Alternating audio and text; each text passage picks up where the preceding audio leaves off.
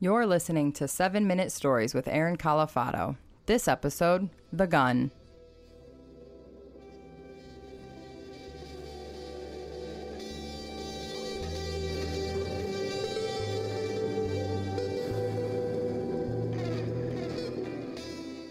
Several years after my mom got divorced, she started dating. And when that happens, you start meeting new guys, new men.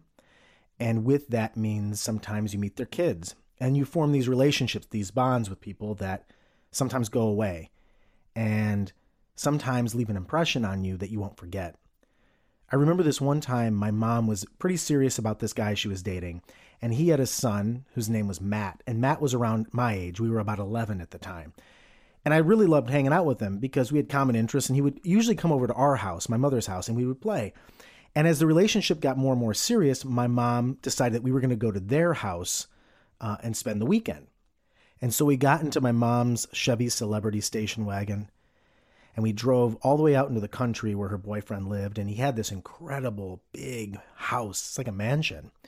And the backdrop was this incredible forest, this woods that seemed to go on forever and the leaves were starting to change color. And as we pulled into the driveway, I saw her boyfriend and Matt standing on the porch. They were waving to us, welcoming us in.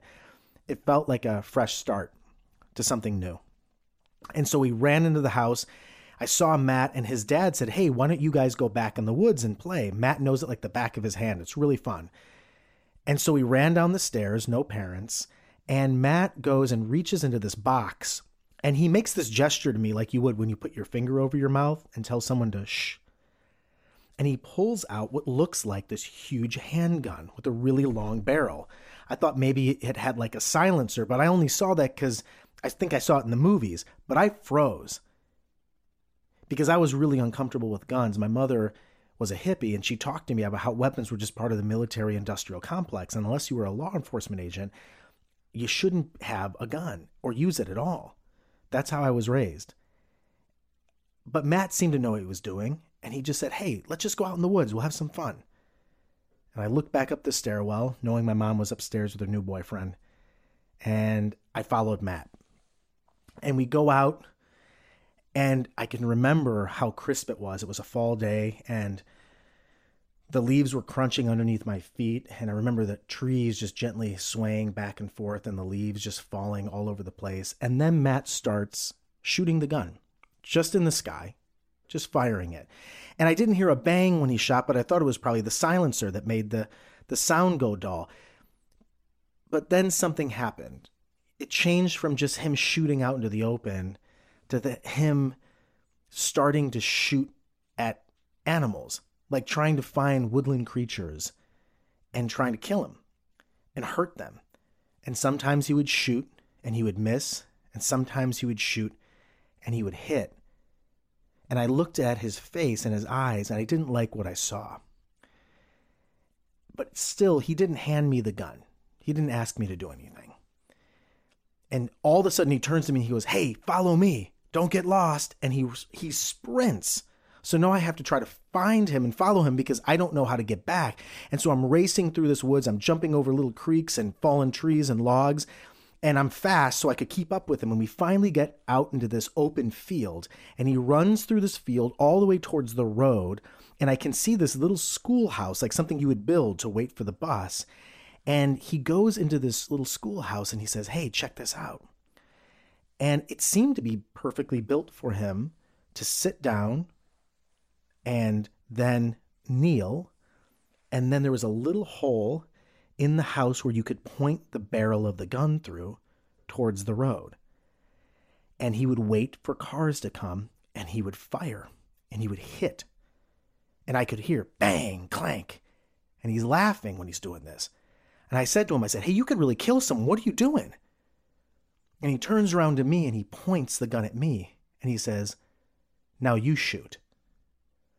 And he hands me this gun and then out of his back pocket, he pulls out another gun. He must have grabbed it when we were in the basement. And he points it at me. And he says, Shoot. I didn't know what to do.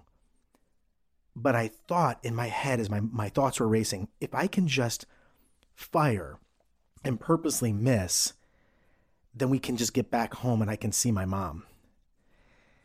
And so, as the gun's pointed at me, I'm holding the gun. I, I'm I'm waiting for the next car to pass, and I'm trembling. And I decide that I'm just going to close my eyes and I'm going to pray. And I hear the car approaching. My fingers on the trigger, and I shoot, and I hear bang, and I hit the car. And as I open my eyes, I see the car pass and I see the sheriff's emblem on the side of the car. I had hit a fucking law enforcement vehicle. I freak out, I fall backwards, and when I fall backwards, I fire the gun again, and it shoots and ricochets off the top of the little schoolhouse, and I feel a pain in my arm.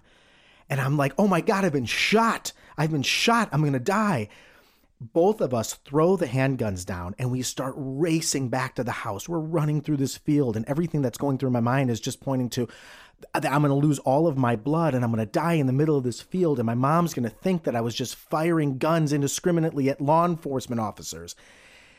And then we stopped. And Matt turned to me and said, We have to go back and get the guns because if the sheriff comes back and he finds that gun, they're going to get fingerprints and we're both going to go to jail for the rest of our lives. And I started looking at my arm and I realized there was no blood, it was just a bruise. And then my mind started kind of going in circles, and I had realized just in that moment that these weren't real guns to an extent, they were BB guns or pellet guns. But something inside me still was terrified about this guy. That regardless if they were real or not, regardless if you could kill someone with it or not, the nature of what he was doing and who he was was terrifying. And I looked at the schoolhouse and I slowly started walking towards it to hurry up and pick up the evidence so that I wouldn't go to prison.